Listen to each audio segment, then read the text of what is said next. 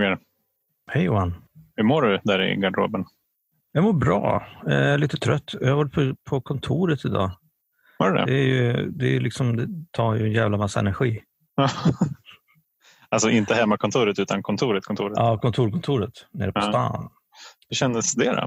Eh, jo, det känns bra. Det är ganska kul. Det är ganska tomt. Mm. Vi, idag var vi bara två stycken när vi satt och jobbade med grejer. Men eh, det är eh, det är ju alltså, livet. Mm. Det är så jävla annorlunda. Och en sak som jag tycker är så både läskigt och eh, spännande, det är ju så här att jag lyssnade på P1 idag. Pratade ganska mycket. De hade eh, snackat med ett gäng liksom psykologer och hjärnforskare om hur vi människor påverkas av det här att jobba hemma till exempel och vara isolerade. Och eh, ja, Det fanns, finns ju en massa nackdelar och fördelar och så vidare. Men det som de återkom till liksom flera gånger det var ju så att ja, men ingen vet hur det kommer att bli nu. Det visste vi inte tidigare heller, men då hade jag åtminstone jag en föreställning om hur livet liksom ser ut. Och det alltså, följer ju någon typ av cykler. Ja, men det är höst och vinter och vår och det är jobb och det är resor och det är semestrar och det är barn och det är, ja, det är kallt och det är varmt och det är liksom, det är liksom inga, inga direkta överraskningar. Så. Nej, men det är någon slags puls i alla fall. Ja, exakt. Och nu är det liksom så här, det är ett blankt papper. Jag hörde alltså, någon prata till exempel om hög, några högskolor. Så här, att ja, men vi har förberett att starta höstterminen digitalt också. Och jag bara, ja, okay. shit. Liksom så här. Det är ju ändå några månader, så det är ju ändå fyra månader bort. Mm. Jag bara, ska det hålla på så länge? Ja, tänk, om det här, tänk om det här blir liksom det, här ny, det nya normala. Jag mm. sitter hemma och jobbar. Vi Zoom-poddar ju nu och jag tänkte på idag, alltså, finns det egentligen någon anledning överhuvudtaget att vi ska podda live i framtiden? Alltså, det här funkar ju skitbra. Mm, absolut. Så att just att det, det är mycket grejer som kommer förändras, mm. tror jag. Alltså i spåret av den här pandemin. Och eh, allting behöver kanske inte vara dåligt, så förändringarna.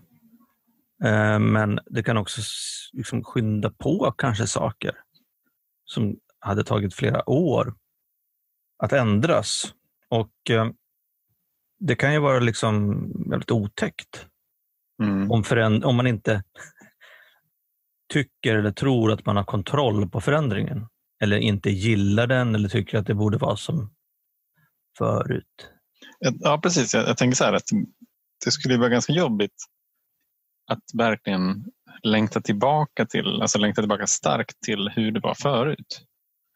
Och att det är, det är liksom det som, vi, som man skulle eftersträva. Jag tror inte heller att det blir riktigt så. Det kommer vara saker som förändras. Några, kommer, några saker kommer nog att vara som det har varit, men många inte. Och vilka de där blir, det vet vi inte riktigt än. Nej, exakt.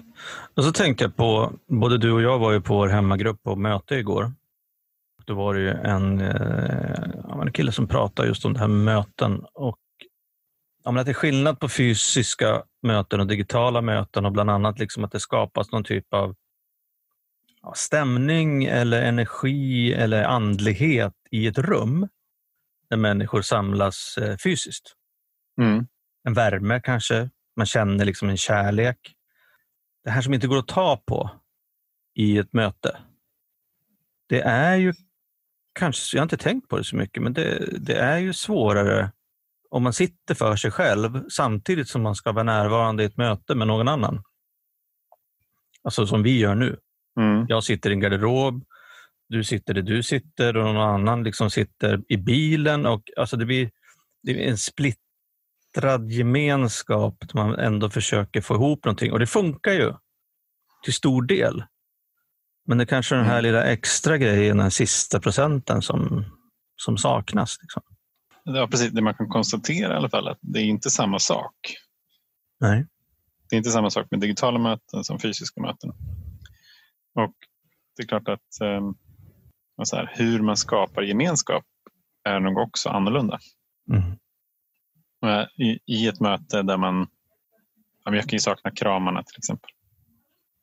Mm. De är, det, det, är, det är svårt liksom att hitta någon, någon digital motsvarighet. Ja, digital det är kram. Digital kram. Exo, ja. exo. En chattkram. Men eh, nej, så att eh, jag tycker att jag tycker flera saker om det här. Det ena är liksom att det är spännande det här med liksom, vad kommer att hända, som jag pratade om. Nej, jag inser att jag inte vet hur framtid, att jag inte visste hur framtiden skulle bli förut. Men nu är det liksom nu är den medvetande jord, den här mm. osäkerheten på ett ja, annat sätt än tidigare. Att vi inte vet.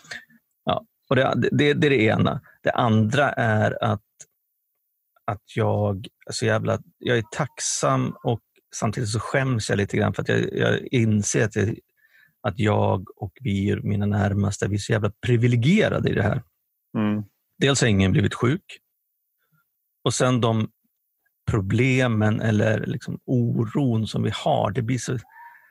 När, när jag väl börjar liksom titta på det så inser jag att det är, bara, det är så mycket liksom skit som man tittar ord. Uh, Ja, men eh, det är så tråkigt att bara få gå runt i mysbyxor eller det är så tråkigt att inte få kram, alltså, att inte få kramas. Det, är liksom, det blir sådana problem som är icke-problem mm. och som tenderar ibland i, i mitt huvud att så här, bli, ja, fan vad det är synd om mig. Liksom. Mm. men eh, jag har pratat med en del folk om det där och jag inser liksom att jag börjar landa i något läge också där att jag faktiskt kan ja, men vara tacksam för att jag har, är i den situationen som jag är idag. Mm. Tycka liksom att ja, men det får vara som det var. Nähä, det blir ingen utlandssemester i år. Stackars mig. Eh, för då blir det så här, nej men fan vad skönt. Eller, bara, ja. eller liksom, ja men det är bara att gilla läget liksom och, och, och, rulla med. Jag har tänkt på det där med utlandssemestrar faktiskt en hel del. Mm -hmm. eh, och liksom det att gå tillbaka till det normala. Så tänker mm. jag så här att Ja, men vilket normala då? Det kanske är det här normala som var innan en weekendresa till New York började kosta 2000 spänn. Det kanske liksom, vi kanske ska gå tillbaka till ett normalt där det kostar eh, 7-8 tusen spänn att åka till New York som nog faktiskt är mer en liksom, realistisk och reell kostnad.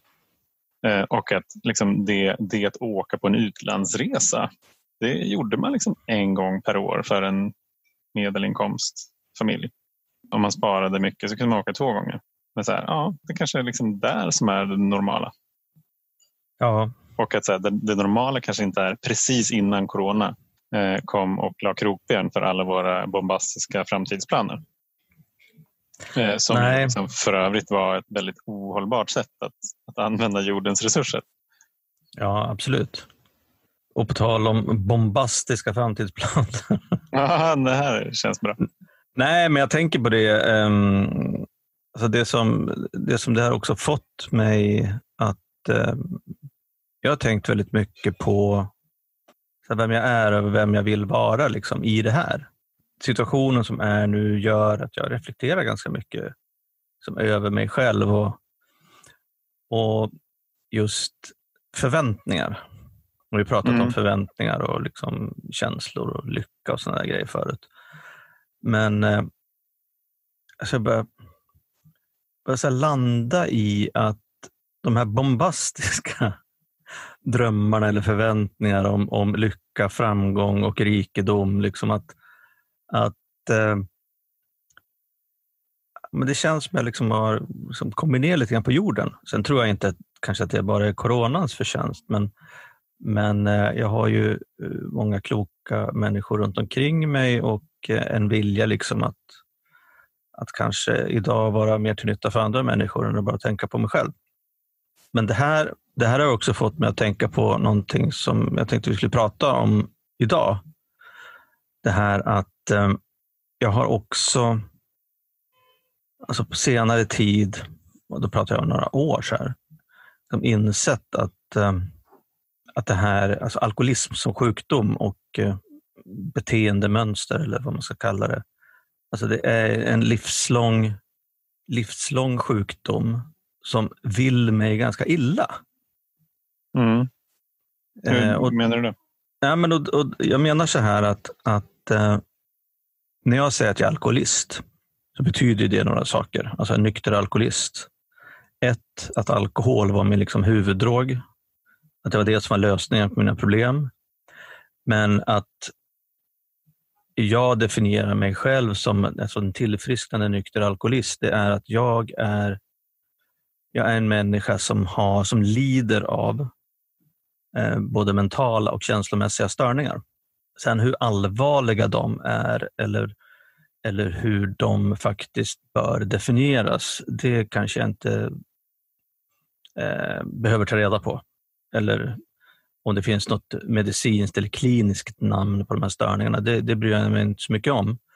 Men det jag har insett är också att jag behöver jobba, jag behöver använda mig av tolvstegsprogram för att hantera, behandla de här störningarna. Och jag, vi har ju delvis varit inne på lite av det här tidigare, men just det att jag tänker så att om inte jag gör det jag gör i tolvstegsprogrammen, då hör ju jag locktonerna ifrån the dark side. Mm. Alltså den här sjukdomen som tycker att jag borde vara mer känslomässigt störd och mer mentalt störd. Som gör att jag i grunden, om man nu får säga så. Och Det här kan ju låta, jag vet inte hur det här låter egentligen, men, men alltså i grunden så är jag en ganska oskön snubbe. Men jag är liksom... Jag, ja, men jag är... Eh, jag, liksom, inuti mig så har jag liksom alltid varit på den mörka sidan. Mm. Eh, och när jag var yngre då fattade jag inte så mycket av det där. Och sen när jag, när jag liksom drack mer och mer och började få liksom, bli rädd för saker och ting och ännu mer och mer självcentrerad och eh, eh ja, men bitter och arg och tycker alla är idioter. Började jag inse att det var där jag ville vara. Alltså jag ville vara en oskön snubbe. Ville du det verkligen? Ja, men alltså jag ville och ville, men, men alltså, det var där jag kände mig hemma. Mm. Och sen så visst, jag kunde väl spela, jag kunde väl spela liksom det sociala spelet och jag kunde väl använda mig av mina starka sidor och kanske eventuellt också skärmiga sidor när jag, när jag, när jag behövde det. Och det är klart att inte, jag var kanske inte en oskön snubbe alltid och i alla relationer. Nej. Men eh, som default. Mm. Som så, left to your own devices. Ja men, ja, men liksom så här. Jag, jag, var, är, blir liksom ointresserad av andra människor. Tänker mest på mig själv. Tycker att, eh, att, eh, men att jag är ganska lat, försöker smita undan vill inte ta ansvar, tycker att jag, borde, att jag förtjänar liksom massa grejer som jag kanske inte har gjort mig, liksom jobbat mig till eller sådär. Mm. Um, och klart att nu känns det ju liksom så här, fan, ska jag verkligen sitta och säga de här grejerna i podden? nu är det för sent. Ja, nu är det för sent. Men, men alltså, någonstans där var ju jag. Ja. Och, men en, och, en, sak som jag tänker på. Ja. Till exempel då, när du lyckas smita undan från ett ansvar, säger vi. Hur känns det? Det känns bra. Eller då kändes det bra. Idag gör jag, försöker jag inte göra det. Mm. Jag har jätte, ett jättebra exempel på eh, vem jag var. Och Jag är inte så idag. Jag försöker att inte vara det. Men eh, det kunde vara vad som helst. Det var något möte. Det kunde vara mm. idrottsklubben, föräldramöte, ja, bostadsrättsförening eller vad som helst. Jag vill ju där, på ett sånt möte, vara killen som tar på mig att fixa någonting. Okay. jag tycker att vi borde ha jag tycker att vi borde plantera liksom palmer runt hela innergården. Eller jag tycker att vi borde ha en sponsring liksom från ICA Maxi på våra matchtröjor, eller vad som helst. Mm och jag har massor med idéer som jag tycker att jag tycker att det borde vara på det här sättet. Mm. Och så får jag då liksom så frågan, ja, men Roger, kan du ta ansvar för det då? Då blir jag ju först så här, nej. Men mm. jag säger ju ja. Ja, ja, jag löser det. Jag fixar det. Mm. Det som händer efter det, det är att jag går ifrån mötet med ångest och tänker så här, varför tog jag på mig det där? Sen glömmer jag bort det. Ja, okay. Alltså på riktigt glömmer jag bort det. Intressant. Och när det är då möte en månad senare kom jag på en dag innan. Mm. Jävlar! Mm. Jag hade ju Sponsringen. jag hade ju lovat att ringa till ICA Maxi. Det vågar jag ju för fan inte göra. Och nu är det dessutom bara en dag kvar. Så då hittade jag ju på en lögn till nästa möte. Mm. Och jag försökte få tag på butikshandlaren där. Men eh, han var så omöjlig att få tag på. Men, ja, men det var någon av hans, liksom, någon i personalen lovade att han skulle kontakta mig. Så att jag, han har bollen. Mm. nu. Fan vad lurigt. Ja, och så, och så var det så här, ja vad bra. Och eh, ja, men då hoppas jag att det löser sig. Och sen så går jag därifrån och tänk, känner så här, jag klarar mig. Och eh, sen glömmer jag bort det igen. På riktigt. Ja, du glömmer bort det igen då? Ja, sen glömmer jag bort det igen. Mm. Alltså, du har en, en fantastisk förmåga att glömma bort saker. Ja, ja jag, jag bara stoppar liksom saker i någon jävla låda, som försvinner mm. Och sen så en månad senare igen så är det samma sak. Så mm. håller det på så där tills det rinner ut i sanden eller någon annan säger så här, men jag känner en kille som jobbar på den där avdelningen. Vill att jag ska, ja men kolla du också för säkerhets skull. Mm. Mm. Lyckas bli av med grejer. Och Det där var ju liksom inte så mycket i jobbet, för där, det var ju liksom när jag jobbade med reklam och som eh, hade eget företag. Då, då både var jag tvungen att göra grejer själv, men där, där fanns det också så mycket bekräftelse i att mm. prestera. Att det skulle vara du också som presterade? Ja. Mm. Och, eh, men alltså de där grejerna. Jag ville visa mig på styva linan. Jag ville att folk skulle ge mig uppdrag. Och tänkte att fan vad bra att Roger tar tag i det. Men sen mm. sket jag ju Så totalt liksom hänsynslös. Mm. Och det är, det är ju bara, jag ska inte säga att det är triviala exempel för de som eventuellt har varit med om det här som lyssnar nu och tänker att jaha, det var så blivit var. drabbade av det. ja, ja. Men, men eh, och andra grejer som, som tidigare gjorde, liksom, och, och mycket då förstås när jag drack, att jag försökte komma undan med att manipulera och ljuga. Och Jag säger det här nu därför att det, det jag har insett, och det har vi pratat om förut, det är ju, det är liksom bara för att jag, eller jag vill lägga till en sak.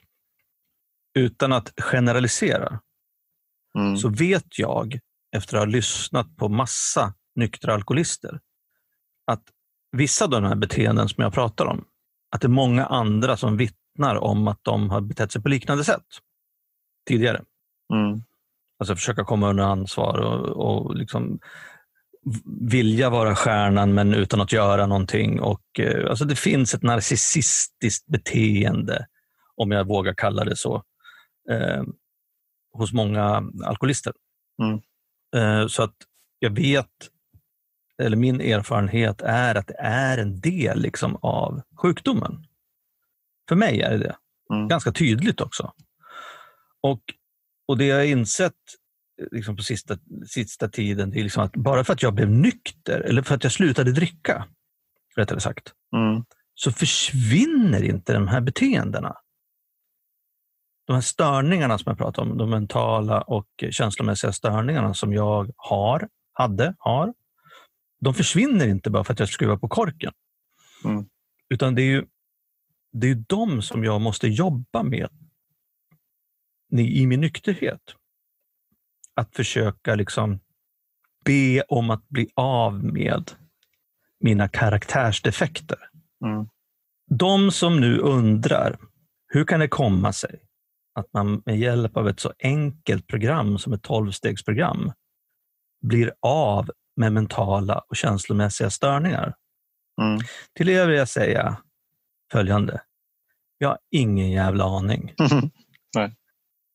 Det enda jag vet det är att det hjälper mig mm. att göra de här stegen, att prata om mina störningar, mina problem, men även hur jag, vad jag gör för att lösa dem eller hålla dem i schack och hjälpa andra människor. Är det något speciellt steg som hjälper extra mycket med de här mentala och känslomässiga störningarna? Ja, det är ju intressant om vi pratar om, om, om, stegen. Vi hade lite snack du och jag innan här, vi kanske ska göra liksom ett avsnitt per steg. Men andra steget till exempel. Eh, där vi kom till tro att det finns en kraft som är större än mig själv, som, eh, eller oss själva, som kunde återge oss mental hälsa. Mm. Och Vad betyder det? Då? Ja.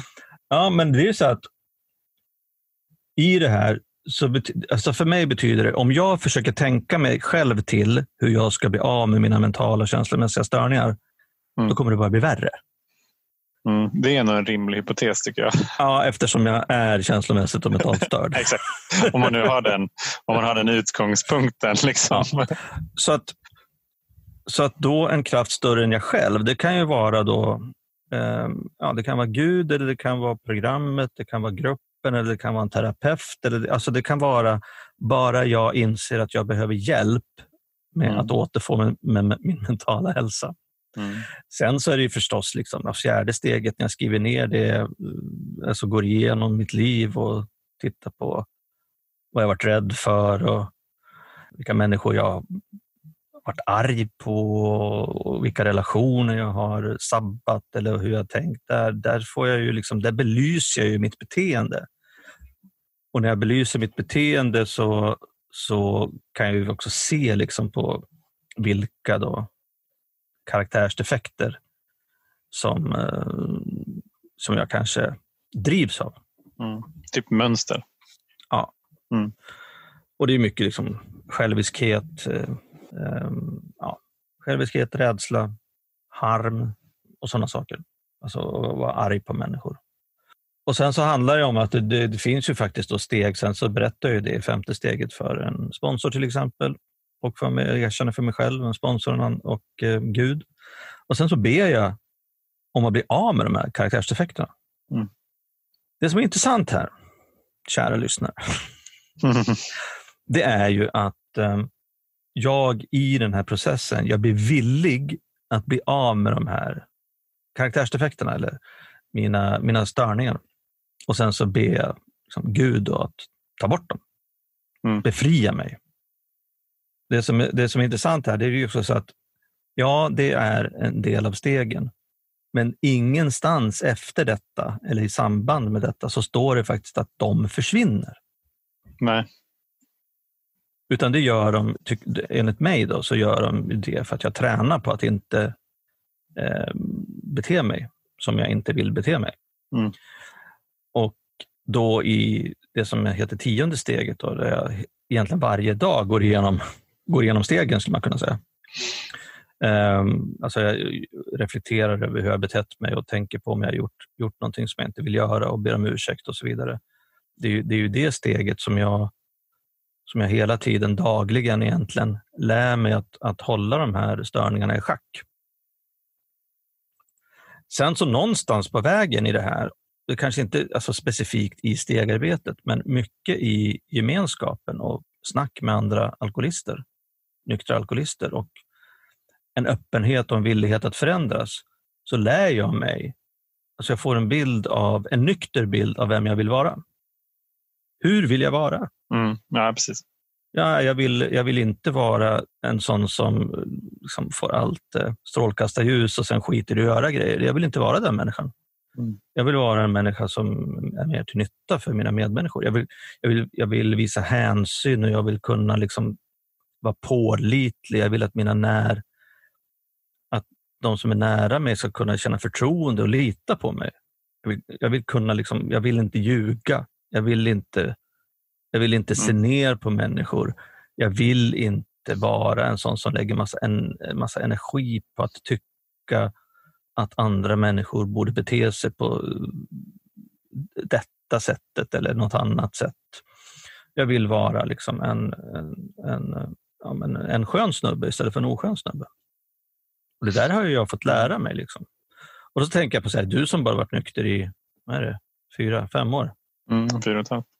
Ja. Mycket kvar att lära Johan. Jaha, jag har ju det tydligen.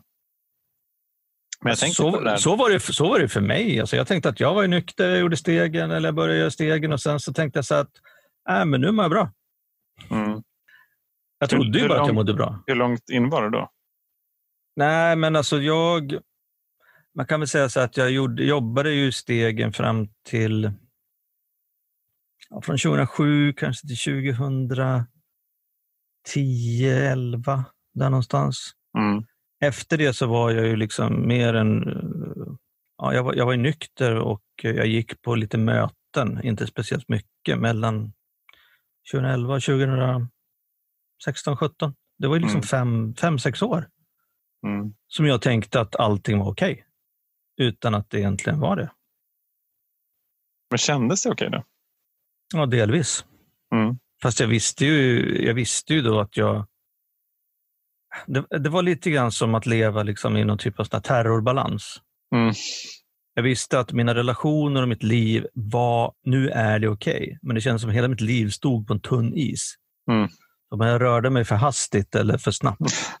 Alltså vilken eller, obehaglig känsla. Ja, så, så fanns det ju liksom så här, det kunde liksom braka. Mm. Och, och det var ju för att jag inte hade gjort liksom, gottgörelse, för att jag inte var äh, ärlig. Mm. Uh, och för att jag började tänka mer på mig själv igen. Mm. Liksom, och tänkte att jag har det nog ganska bra nu. Sitt still i båten. Och uh, sakta men säkert så gick det liksom, alltså, lite mer tillbaks till den här the dark side. Att jag ja, blev mer och mer självcentrerad, ljög. Mm. Um, det var vissa saker som jag inte liksom ramlade tillbaks till. Jag, jag blev till exempel inte liksom, arg, så jävla arg på andra människor eller tyckte folk var idioter. Så det, det kunde jag liksom hantera ändå. Men, men egentligen de här de viktigaste grejerna, att kunna vara ärlig och kärleksfull mot de som stod mig närmast till exempel, det hade jag ju svårt för. Mm det är intressant ändå hur, hur de här gränserna flyttas ut ganska snabbt. Eller så här, de, de, de flyttas ut i alla fall gradvis. Från att vara i ett läge där det inte är okej att ljuga till att en dag så är det okej att ljuga om saker. Som jag kan hitta, hitta tycker jag, då, ganska solid argumentation för kring varför det skulle vara okej. Men helt plötsligt Men, så är det där. Ja, precis. Men eh, nog pratat om mig Johan. Jag är lite nyfiken på att höra vad, hur din mörka sida ser ut. Oh, ja, men det har jag inte någon. Det har jag, det har jag, fått, jag har fått papper av min sponsor på att jag inte har någon. vad sa han? Du har gjort det här i onödan. Ja, precis. Men eh, tack, för, tack för engagemanget, sa han. Nej, men men eh, alltså en sak som jag tänkte på just kring, eh, kring gottgörelse. Jag är där i, mina, i mitt stegarbete nu. Och innan jag började med stegen så, så tänkte jag att eh, ja, de där gottgörelserna, de behöver jag nog inte göra för att jag har ju inte varit liksom, eh, så taskig mot någon. Har jag tänkt. Så, så, så någonstans så, så, så tänkte jag väl att eh, jag kanske inte har någon dark side, även fast det inte var det ordet jag använde. Att eh, den har i vart fall inte exponerats för någon annan. Men, men så har jag insett att jo, men det var nog ganska många personer ändå på den här listan. för att Det går ju att vara liksom, oschysst mot andra utan att man för den skull behöver vara eh, fysiskt våldsam eller har varit otrogen eller eh, stulit pengar eller någonting. Utan det går ju faktiskt att med ett beteende som, som centreras kring mig själv och min egen självupptagenhet så kan jag inte vara en schysst kompis till exempel. Om jag prioriterar mig själv för högt. Nej, jag tänker också liksom, alltså the dark side för mig, det handlar kanske Ja, I slutändan så handlar det naturligtvis, naturligtvis om hur andra människor påverkas av mig och, eller inte påverkas av mig. Men mm. i första hand så är det ju liksom att jag jag blir liksom mörk på insidan. Mm. Ja, precis. Och det, och det tänker jag, du har ju ändå liksom utvecklat någon typ av, av um, ja, men koncept eller tankar kring det här med kärleksfullt ledarskap. Mm. Som en nykter typ av ledarskap. Och då tänker mm. jag så här, men då, Den mörka sidan. På, om, Ja, om du har kommit på det nu, då måste du ju liksom ha sett annorlunda ut innan, tänker jag. Ja, men det är ganska intressant. Ja, lite grann så här. Nej, men eh, för, att, för att avrunda den här gottgörelsebiten där så, så, så tänker jag liksom att en, en av de här delarna i the dark side är ju hat. Och eh, det, det var en person här som jag, som jag fick möjlighet att gottgöra förra veckan som, som är en, en person som jag har, som jag har hatat några år. Och eh, jag har liksom inte, jag har inte tänkt på det så explicit eller tydligt på sistone. För det här var ganska länge sedan. Men jag inser att, eh, att, det där, att det där hatet eller liksom harmen som vi säger i, i programmet, det har, ändå, det har ändå varit kvar där. När jag fick möjlighet att prata med den här personen i alla fall så, så inser jag att, att jag har lärt mig väldigt mycket av att eh, av att liksom få, få samarbeta med honom. Och jag hade inte varit där jag är idag om det inte var för hans skull. Men det här var ju ingenting som jag såg då. Det här var, det här var en som jag jobbade med och eh, som ett led liksom i den delen av min karriär så gick jag in i väggen. Och jag har liksom skyllt väldigt mycket på honom. det är också, att skylla på någon annan det är ett väldigt bra sätt för att inte ta ansvar för sig själv. Så jag tror att därav så har det liksom varit nästan viktigt för mig att, att känna det här hatet. För då, då förstärker jag bara min egen bild av att det är hans fel och därmed inte mitt. Men så, så en del i de här gottgörelserna det är ju att, att sopa rent framför vår egen dörr. Att ta ansvar för det, som, för det som vi har gjort. Så det var ett extremt fint samtal där jag också fick, jag fick kontakt med, med det här som jag har lärt mig av honom. Så jag kunde känna liksom en enorm tacksamhet för det. Och sen så så insåg jag också under samtalets gång att ja, alltså, det kan inte vara helt lätt att, att vara projektledare för någon som är aktiv alkoholist. Alltså det måste ju vara så jävla svårt. Herregud. Eh, och, så, och så tänker jag att det var liksom hans fel. Det är väl klart.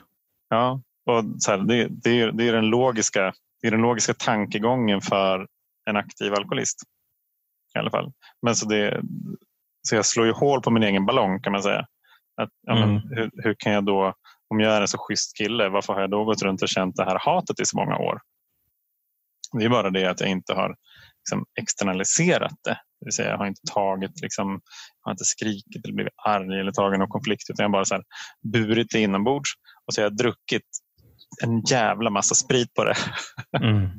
det är ju så jag har löst det mm. eh, inom citattecken under, eh, under de liksom, ja, 8, 9, 10 åren innan jag blev nykter.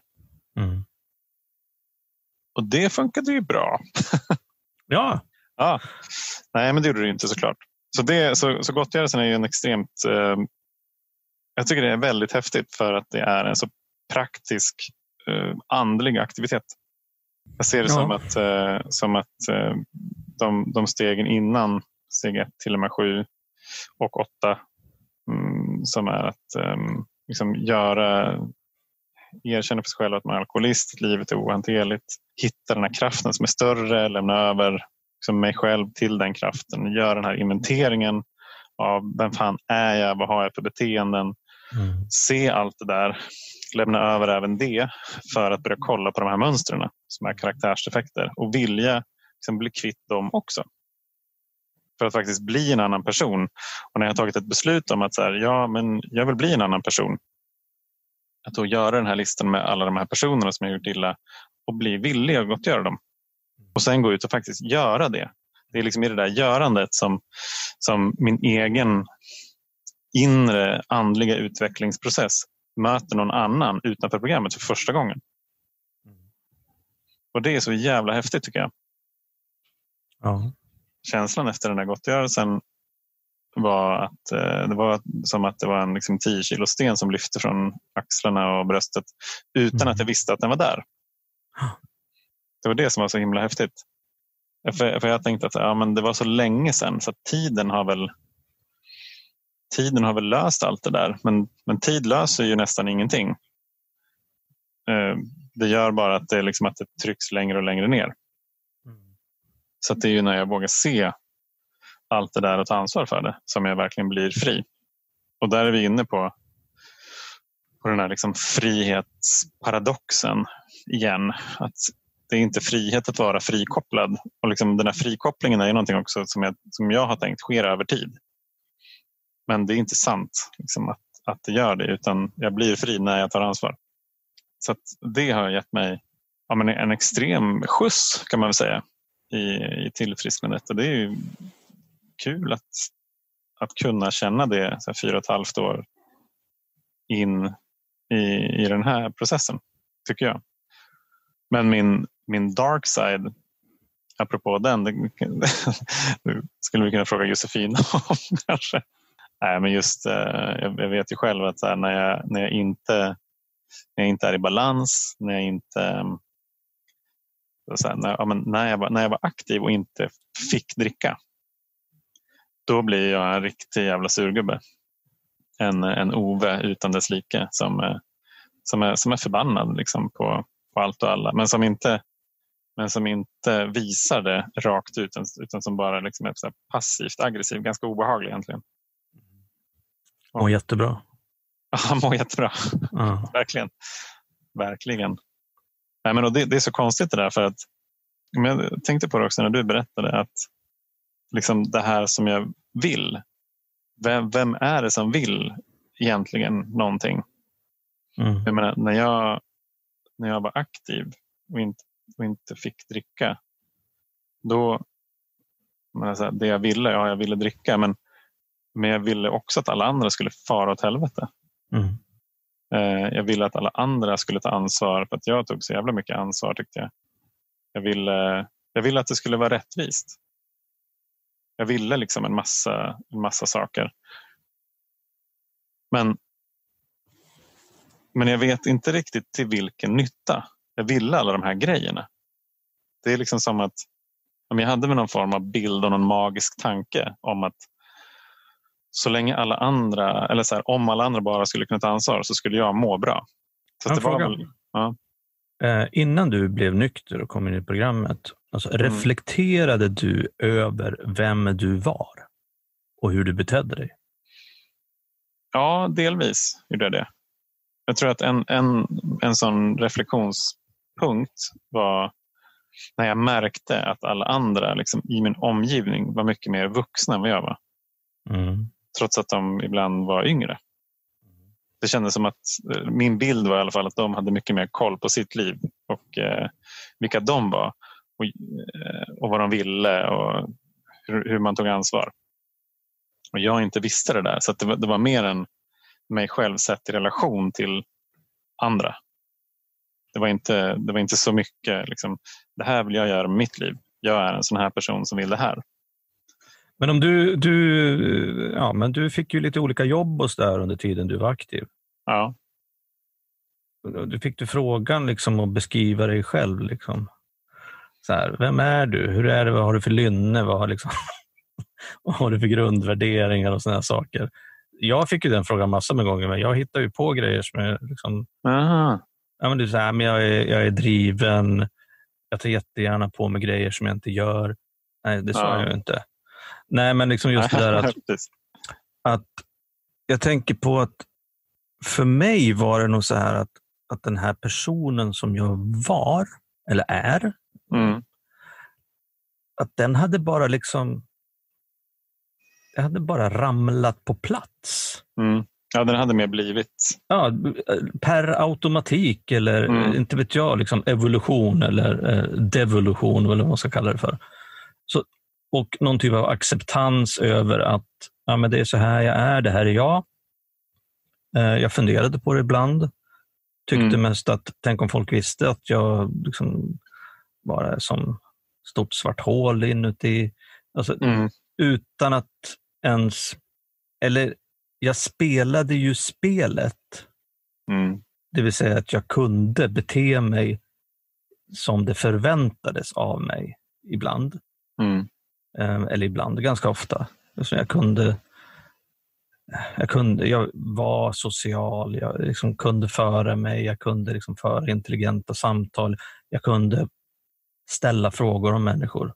Alltså inte speciellt, jag var inte speciellt intresserad, men jag kunde ju det där. Men samtidigt mm. så det var inte så att jag, jag gick inte ut och tänkte på att fan, jag vill vara någon annan. Jag vill vara en bättre Nej. människa. Jag tänkte inte på det då. Nej. Och det som slår mig nu när vi pratar om det här, det är ju liksom det här miraklet i att jag, om jag pratar om mig själv, att jag har fått hitta till en, liksom, en nykterhet tack vare liksom, ja, Guds nåd och människor runt omkring mig till stor del. Mm. Och, sen, och sen lära mig att det finns liksom det finns ett annat sätt att vara på än mm. den jag var. Alltså att det går att träna på att, liksom, att jag kan bestämma mig för att jag vill vara en snällare människa. Och sen kan jag träna på att bli det. Mm. Istället för att som tidigare att jag bara tänkte att nej, men jag är en självisk jävla skit. Mm. Det där, ja precis, det, det är ett av de största paradigmskiftena tycker jag också. Ja, och, att, jag, att jag kan förändras. Ja, exakt. Det, det, måste jag ju. Jag måste ju tro att jag kan förändras för att kunna förändras, tänker jag. Men, men ja. det, jag hade inte heller riktigt...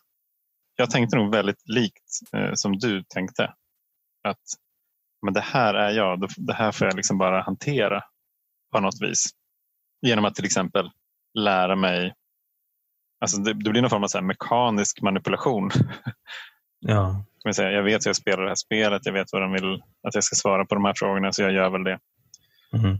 Och, och sen så liksom, när jag får tillfälle då, då vill jag vara som jag är, det vill säga en kille som gärna vill dricka. Och eh, jag menar, efter ett tag så, så, så, blir jag ju ganska duktig på det där på manipulerandet egentligen. Att på något vis är effektivt hålla hemligheten borta från, eh, från de sammanhangen där den inte får komma ut. Nej. Men det är klart att det blir ju jävligt jobbigt att hålla de där världarna i schack. Ja, det blir ju det. Och, och samtidigt så tänker jag så här att efter jag blev nykter så jag har fått massa, massa verktyg som, som håller mig i handen. Alltså dels är det tolvstegsprogrammet och dels är det liksom att lära mig av andra människor. Lite grann mm. titta, ta rygg på vinnarna som vi brukar säga. Alltså mm. De som verkar må bra. Och, och, just att jag har lärt mig att om jag tränar på att vara en, en skön snubbe, som är mitt samlingsnamn då för vem jag vill vara. Mm. Och så ju mer jag tränar, desto mindre behöver jag förställa mig. Jag behöver inte mm. låtsas. Och det, det, det är ju liksom mycket av det som du pratar om, det här med det andliga i gottgörelserna. Mm. Så, så kan jag också liksom se att det finns en andlighet i att träna på att förändra sig själv. Mm. Att ju mer jag tränar på det och jag upptäcker att jag mår bra av det och, och det, det, känns skönt, desto, desto mindre behöver jag liksom låtsas att jag vill vara en skön snubbe. Utan jag, mm. jag blir en skön snubbe. Mm.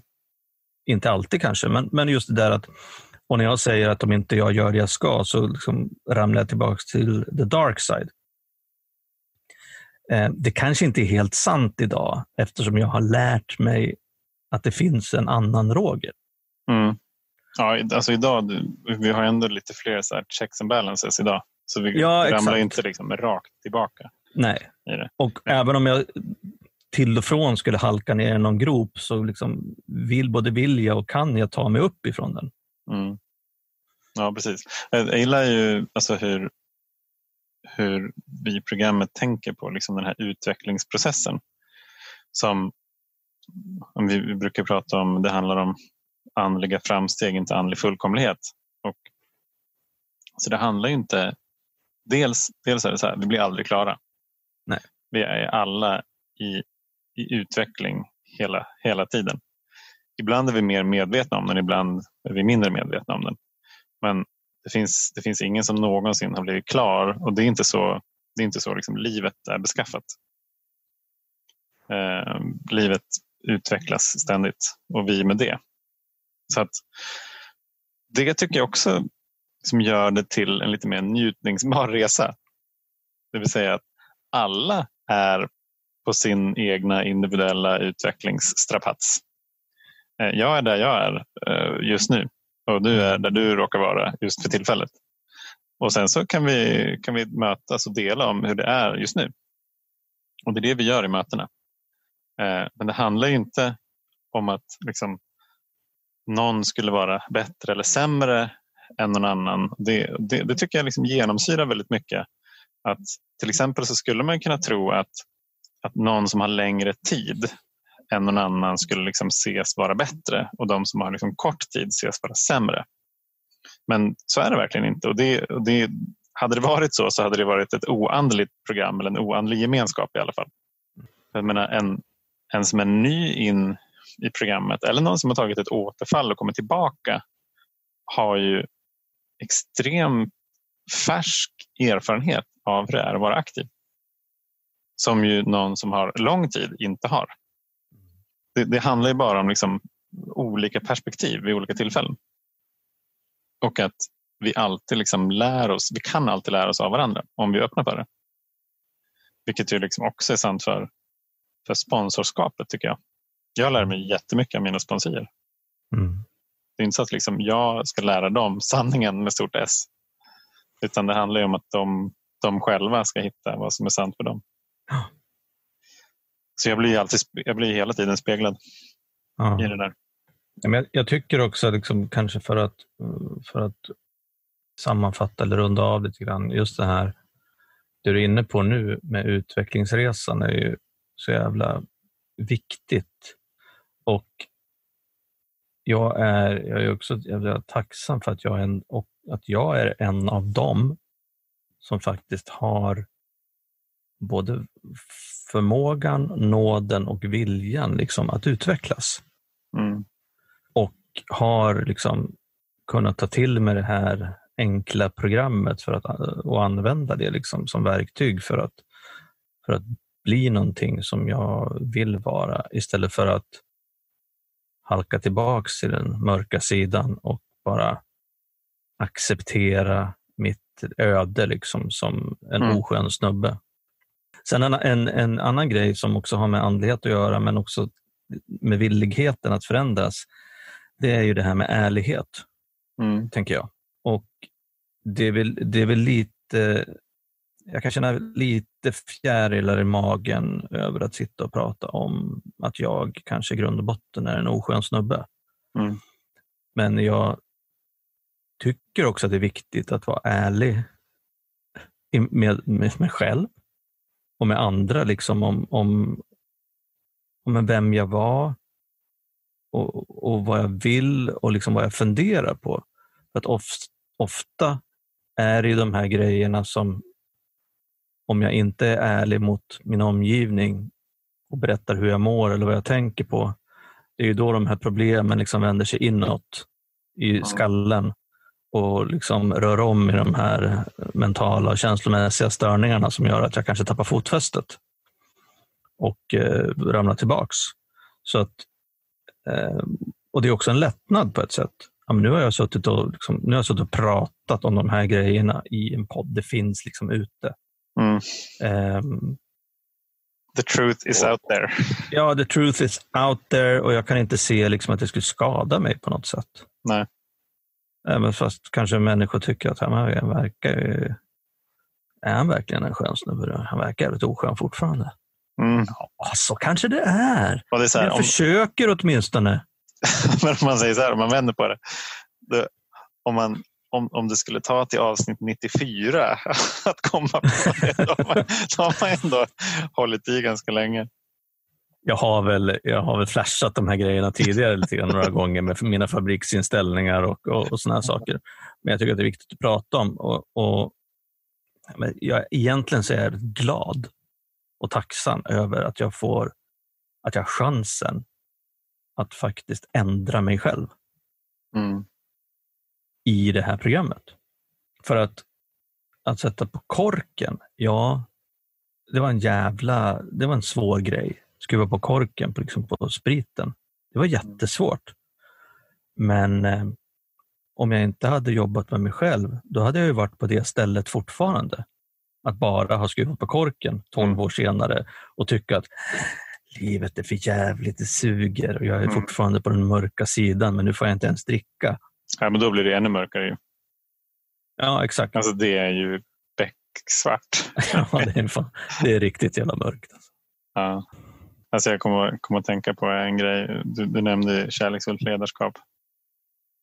Och eh, så här, vad, vad, är motsatsen? Vad skulle jag säga? The, mm. the dark side of, of leadership bara. Så, så att jag funderar lite på det. Och, och det, det bygger på så här, det, det, mörka, den mörka sidans ledarskap har, har fyra grundkomponenter. Det är att du är, du är aldrig sann i din kommunikation. Du, du, du manipulerar eh, din, din omgivning. Det är den första. Det andra är att du, du respekterar inte gränser. Du kan vara extremt gränslös och du klär dig ofta i någonting som, som är typ flexibel. För att, för att det är ett, ett, ett koncept som, som många andra accepterar. Och så tänker de att ja, men det är schysst att Johan är så jävla flexibel. Men det är bara det att jag liksom pådyvlar den där flexibiliteten på alla runt omkring mig. Eh, och då blir jag bara gränslös. En tredje aspekt av det där är eh, att istället för att ha tillit eh, vill jag kontrollera. Ja, I ledarskapsfilosofiska termer så kan man väl säga att det där är micromanagement. Mm. istället för att med tillit delegera någonting så kan jag ge en uppgift men sen så liksom följa upp den till punkt och pricka och om det inte är rätt så gör jag bara om den själv. och sen så ett fjärde perspektiv som är väldigt viktigt i det här mörka sidans ledarskap det är att jag vägrar att acceptera verkligheten som den är. Utan jag, jag bygger upp en illusion om, eh, om hur den är så som jag vill ha den. Vilket ju till exempel eh, Donald Trump är jättebra på. Han kallar ju liksom allt som inte går hans väg som fake news. Eller eh, han använder alternative facts när, när faktan inte är som han vill. Så han, han lyckas ju för sig med det men eh, han är väl inte liksom någon speciellt eh, omtyckt president kanske. Så att om du verkligen vill, vill, vill utöva ett, ett mörka sidans ledarskap så ska du träna på att manipulera, du ska vara gränslös, du ska kontrollera och du ska skapa en illusion. Då har du ett riktigt mörkt ledarskap på plats. Låter som någonting jag skulle kunna föreläsa om. Ja, verkligen. jag kan ha med dig som case nästa gång. Vi kan köra parallella föreläsningar och se vilken som får flest. Nej, men det där låter väl som ett ledarskap som um, förekommer. Ja, absolut. jag, jag har ju haft det i tio år. Ja. Absolut. Ja. Så det alltså, jag, vet, jag vet också liksom hur jävla mycket jag kämpade när jag var där. Eftersom det inte funkar. Och du kämpar mot verkligheten och mot den mänskliga naturen framför allt. Och det är ett jävligt jobbigt spel att hålla igång. Så jag kan inte rekommendera det till någon faktiskt. Nej. Eh, det är mycket, mycket härligare, effektivare och mer lönsamt att ha ett kärleksfullt ledarskap. Så det kan jag ju slå ett slag för. Ja, det tycker jag att du gör rätt i. Jag tycker också att det är så skönt att den här kampen, om man får kalla det, det, som, kalla det för det, det är inte riktigt en kamp, men just jobbet med att förändra mig själv, att utvecklas. Mm. Den har också varit tuff ibland, men eh, alltså resultaten är ju jävligt tillfredsställande tycker jag. Mm, absolut. Det är ju, jag tycker ju att jag mår mycket bättre och jag är ju gladare över att vara en skön snubbe än att mm. liksom, vara den där osköna snubben som liksom smyger runt på den mörka sidan och, och inte liksom reflekterar så mycket över mig själv eller tycker att jag borde förändras utan att det är bara alla andra som borde göra någonting eller att de är dumma i huvudet. Mm. Så att eh, jag kan rekommendera eh, en sån resa för dig som lyssnar. Mm. Våga... Från, den, från den mörka till den ljusa sidan. Ja. Våga, våga titta på, att våga titta på mig själv eh, och få verktygen att göra det. Mm. Och, och, hitta liksom ett, ett program som är livslångt där jag får möjlighet att jobba både för mig själv, med mig själv, men också tillsammans med dig och andra i gemenskapen och mina nära mm. för att bli en eh, skönare snubbe. Så jävla härligt. Mm. Tack, Tack Roger för den, eh, ja. för den delningen. Ja, har vi något eh, eh, annat? Några meddelanden? Jag vet inte om vi har några meddelanden faktiskt. Jo, men det vi kan säga, vi har fått, vi fortsätter att få mycket mejl och det är jättekul. Jag tänkte så här, vi kunde skicka en utmaning. Där, eh, alltså det är snart dags för oss att fira 100. Ja, ja. Alkispodden firar 100 om sex avsnitt. Om det är någon som har några tankar och idéer på vad vi borde göra. Vi hade ju tänkt ha en rejäl jävla fest mm. med över 50 deltagare. Ja, 50, 55. Ja. Nej, så vi får väl se, um, vi får väl se vad som händer. Vi har, vi har lite tankar och idéer, men om du som lyssnar tycker att det här borde ni göra, så hör gärna av er. Mm, jag är det. Alkispodden.gmail.com eller Facebook och Instagram. Det är bara fire away. Grymt då. Ja, tack Johan. Och ni tack, som lyssnar, uh, vi hörs nästa vecka. Ha en uh, grym helg där ute. Mm. Ha det bra. Ciao. Ja. Hej.